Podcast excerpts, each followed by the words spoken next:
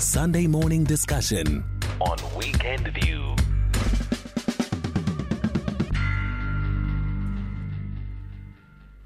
It's uh, time now for our Sunday morning discussion, and we're focusing on the issues at Eskom. And remember, our talking point this morning are you convinced that the current government action to deal with the electricity crisis will deliver improved power supply in the near future? Of course, there's been a lot to talk about here. There's been so much that has, you know, been talked about, has been put in place. Are you convinced that this is enough to put more power on the grid, get us out of the woods, engage with us then, and give us your thoughts. Uh, and, and of course, uh, as we are then getting into our discussion, we're also still staying with this issue. Electricity Minister Jose Kgosientsho Ramokgopa saying Eskom will spend about 30 billion rand in the current financial year as it tries to mitigate the severity of load shedding.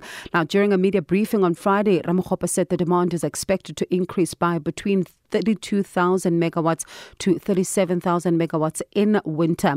Meanwhile, the North Gauteng High Court made a ruling that all hospitals, clinics, schools, and police stations should be spared from electricity disruptions. Now, Judge Norman Davis ordering the public minister, the, the Minister of Public Enterprises, Pravin Gordhan, to take all reasonable steps. This is within 60 days to ensure that public health establishments, state schools, and the South African Police Service are not affected by load shedding. Let's now now speak to CEO of South African Oil and Gas Alliance, Craig Morkel, who joins us on the line, as well as the South African Federation of Trade Unions, SAFTU uh, General Secretary Zwelinzima Vavi. Good morning to you both. All right, we will have just in a moment Zwelinzima Vavi. Craig, let's start with you. Thank you so much for your time this morning. Let's start with your reaction to the ruling that was made by the North Gauteng High Court. Yeah, uh, I think the big question we need to ask ourselves is whether or not that judgment represents judicial overreach or whether it is uh, absolutely necessary to assert and and, and you know uh, uh support the rights of people to uh, this basic service we know as electricity. Uh, the schools and hospitals um, uh, are understood. Uh, the police stations um, on their own, um, of course, they do contribute to security, but there are uh, communities where public lighting is vital for safety. And uh, so I'm surprised that the judge didn't further extend this right uh, to electricity, to public lighting, and other uh, uh, measures that that that contribute to safety, mm. where electricity is needed. So I'm I'm quite surprised about uh, just the third aspect that is only focused on uh, the the police stations and not broader safety uh, that depends on electricity, including public lighting uh, especially in, in, densely populated communities, yeah. you know. Mm, mm. Mm, and, and, I do mm, understand that we now have uh, the SAFTU's General Secretary, Zwelinzima Vavi. And I'll come back to that point, Craig, in just a moment because it's, it is quite crucial. Dadu Vavi, thank you so much for your time this morning. Uh, you must be pleased with the court's ruling. Very pleased, very happy. And uh, justice has been served and justice has been seen to be done it can make no sense whatsoever that this government has for 15 years not seen a reason to prioritize uh, exemption, at least from this uh, load shedding disaster, of these basic and most essential services that we should be providing to the most vulnerable members of our societies in hospitals, at the police stations, and in the public schools. And uh, it's embarrassing that we needed to have to go to go to court to force the government to uh, basically live by the spirit of the constitution and uh, of the republic, a constitution which is itself a product of the sweat, the tears, the suffering, the sacrifices of uh, ordinary people in this country. So we're quite happy that they're now going to be forced to uh, exempt this uh, tree, at least the first tree. And then we will wait for the second round of the ruling about whether the judges will agree with us that, this, that the, the, the electricity is a basic human right and that no one should be uh, willy-nilly be excluded from uh, assessing that basic human right, and that is going to be even bigger. Mm, I suppose, especially as, as Craig was saying um, a little earlier on, that this also looks at you know some of the densely populated parts in, in, in, in our country, especially from a safety perspective, given what we've seen unfolding there. Look at the, what we have been complaining about. We've been saying that the criminals do have the schedule of load shedding for each and every suburb, every township and rural area. And they operate within those hours and in the in the cover of darkness they target homes. And that's uh, reflected in the statistics of Africa. If you look at them they're saying that uh, 549 homes get raided by criminals most of it during the cover of darkness and six people get uh, taken into hostage inside their own homes and uh, of course, we know that 135 women get raped every single day in South Africa, and 82 people get killed every single day. Now, you can't, facing those type of statistics, uh, get uh, a court to to agree with you that uh, it is to, it is okay that we can continue with load shedding at uh, police stations for mm. 15 years. Mm. And so we're so happy that uh, the court has made the ruling, and, uh, and we want to make an appeal to government. We're making this appeal to government. Don't even bother appealing. Because what are you going to say to our people next year during the elections campaign? That and, you uh, went to court to appeal yeah. that they should have no access to electricity in their police stations, schools, and hospitals.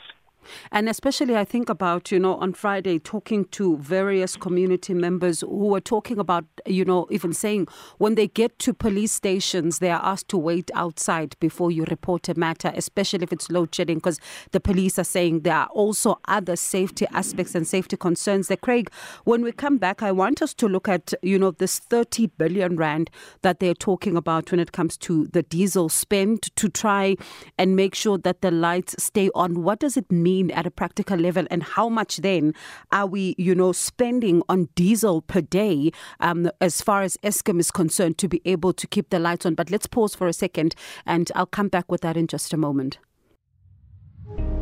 Sunday morning discussion on Weekend View.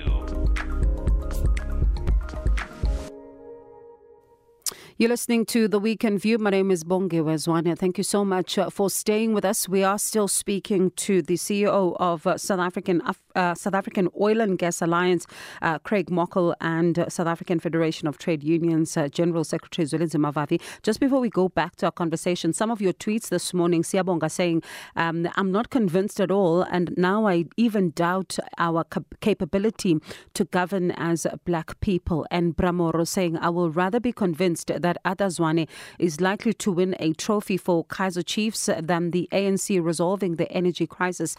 The least government could have done long ago was purchasing the Karpowership that could have resolved the crisis, but instead, dot, dot, dot. And uh, SMS is not at all.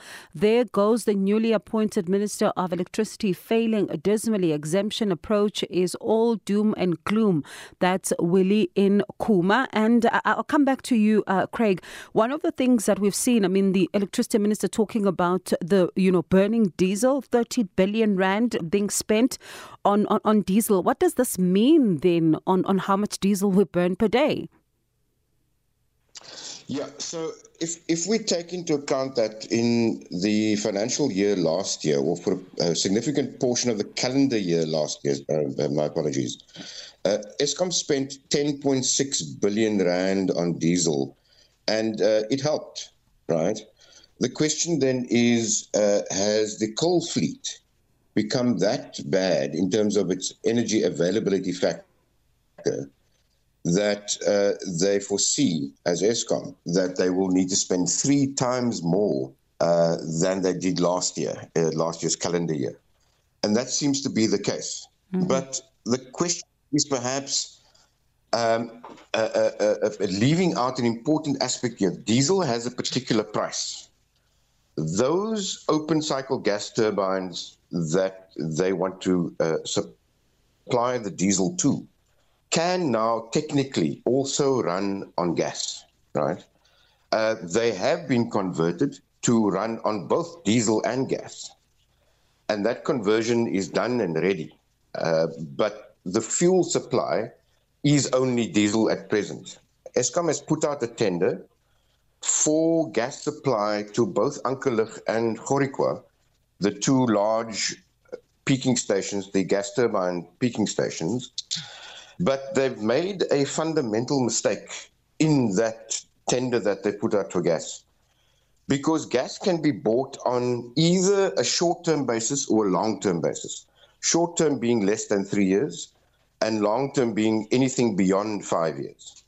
They've gone for beyond five years, but they've not made a commitment to a steady demand for gas. In other words, they expect that it will go up and down, up and down, and that will increase the price of gas as if it were uh, uh, short term uh, contracts and those are expensive. Just to give you an example, a study done by uh, Dynamic Energy Consultants, one Daryl Hunt, on Eskom's fuel consumption and costs last year, indicates that Eskom spent the 10.6 billion rand on diesel that I mentioned, mm-hmm. but if it had, if it had bought gas last year on a short-term basis, that bill would have gone up to 15.8 billion rand.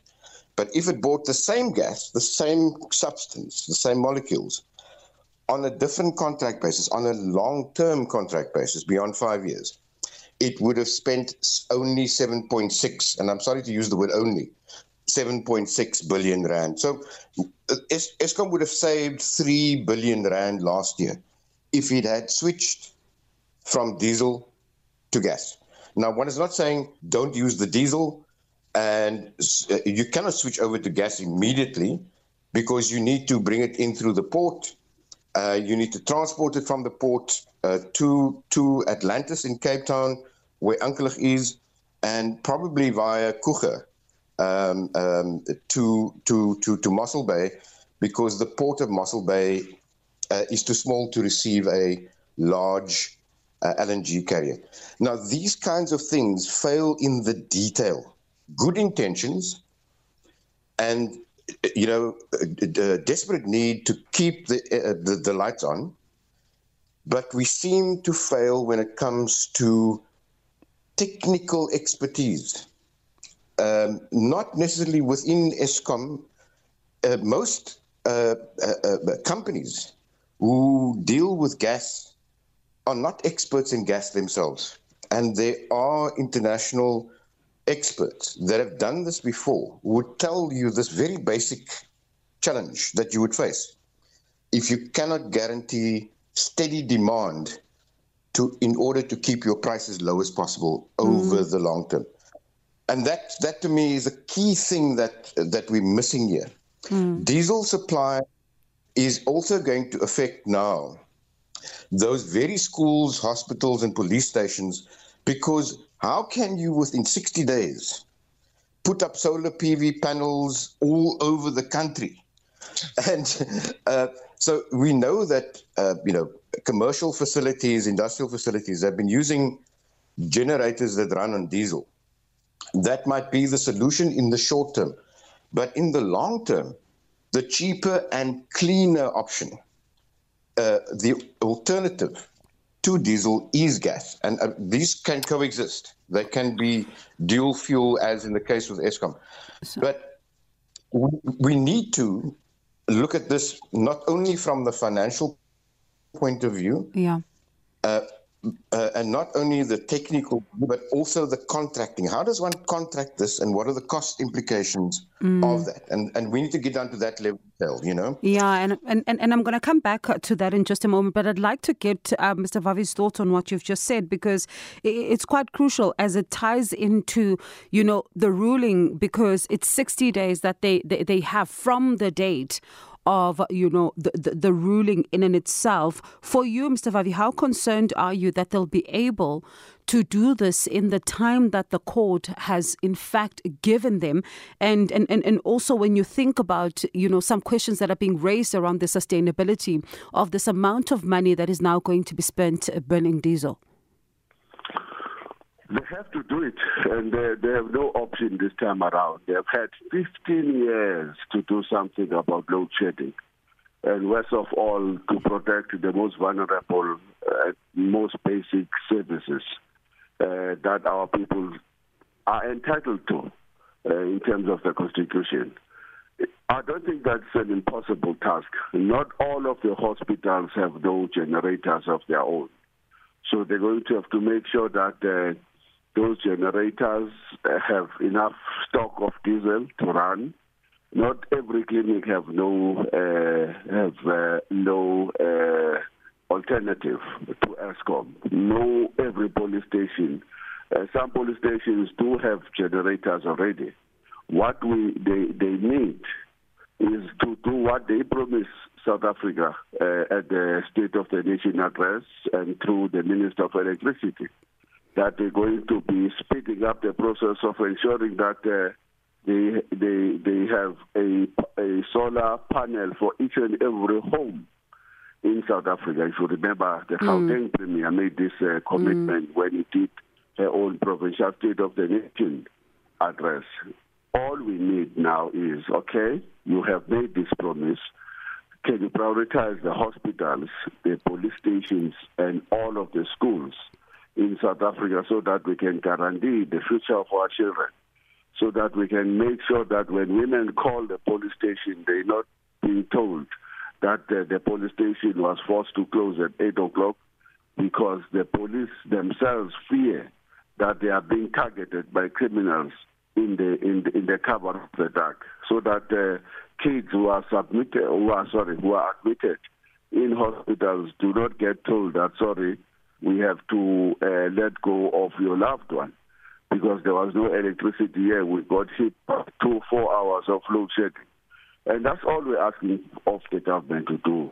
You said every house will have a solar panel. Fine, we, we, we welcome that. But can you prioritize the schools, the hospitals, and the police stations? And then thereafter, you can do all of the homes as you promised.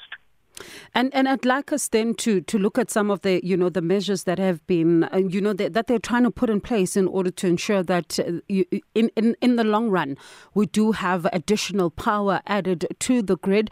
But just before we we, we take a breather, let's look at this particular SMS from Ish saying a decade of methodical sabotage of Eskom infrastructure retarded our capability in deviously irreversible ways that just happened to to expedite the Green New Deal. And, and, and, and, and, you know, when we then continue with this conversation, I'd like us to look at something that, um, you know, has been said by the electricity minister, the purchasing of this uh, second-hand generator, this 15-year-old generator from the Netherlands, um, you know, whether or not its capacity is enough to, to, to add, you know, um, just to aid us in where we find ourselves and even this pushback um, to the, de- de- the decommissioning of some of the coal power stations? Are we postponing the inevitable as a country? At the same time, looking at the decision now to put, um, you know, the SANDF um, right at the coal uh, the, the power stations for an additional six months. Can this help? Because we've seen some issues of sabotage at Eskom. So we come back with all of that and more in just a moment. Sunday morning discussion on Weekend View. Let's pick up our Sunday morning discussion then as we continue to look at the issues around Eskom and the ongoing power crisis. Still in conversation with Craig Morkel, the CEO of South African Oil and Gas Alliance, as well as the South African Federation of Trade Unions General Secretary Zwelinzima Vavi.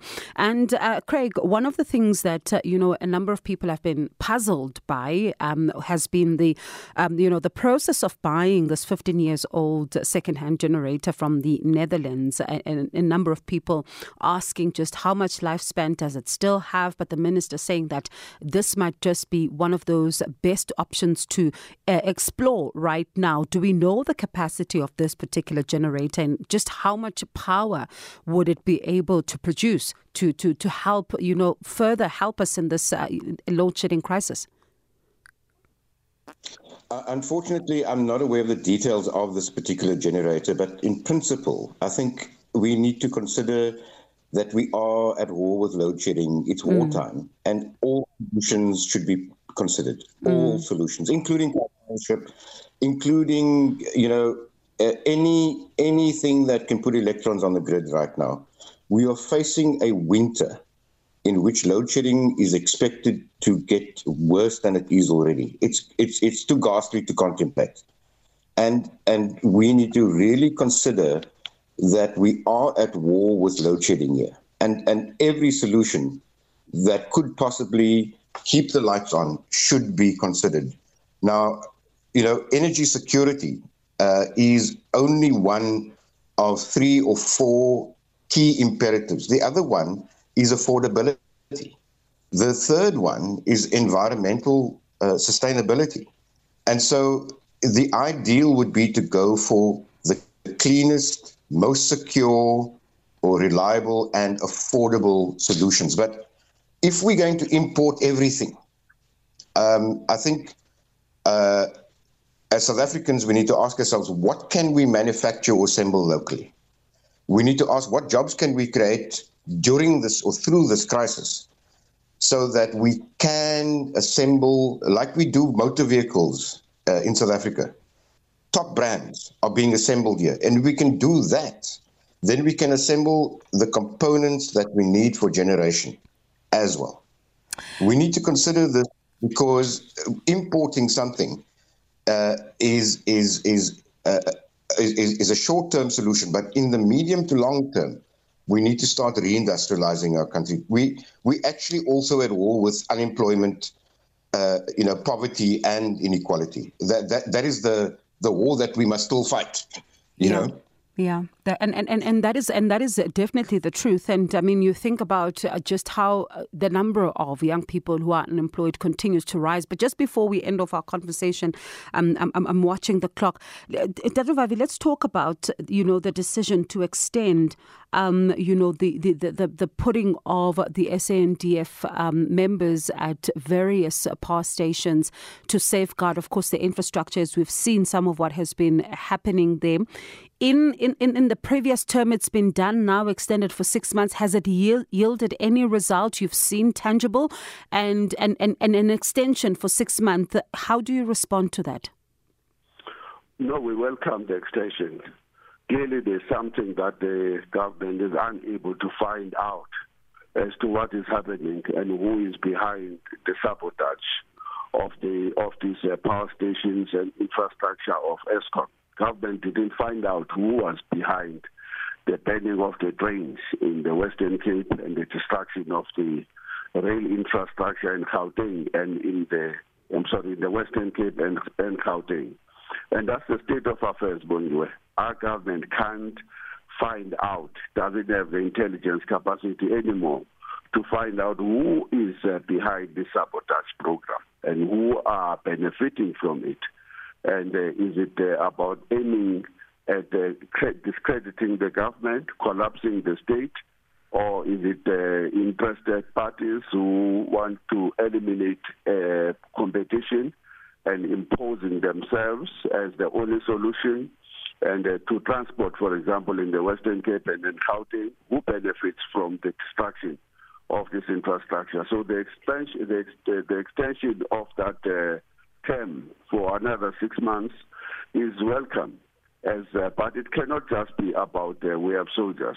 It must be about where is the long-term solution in terms of uh, the intelligence to find out who is uh, driving this campaign.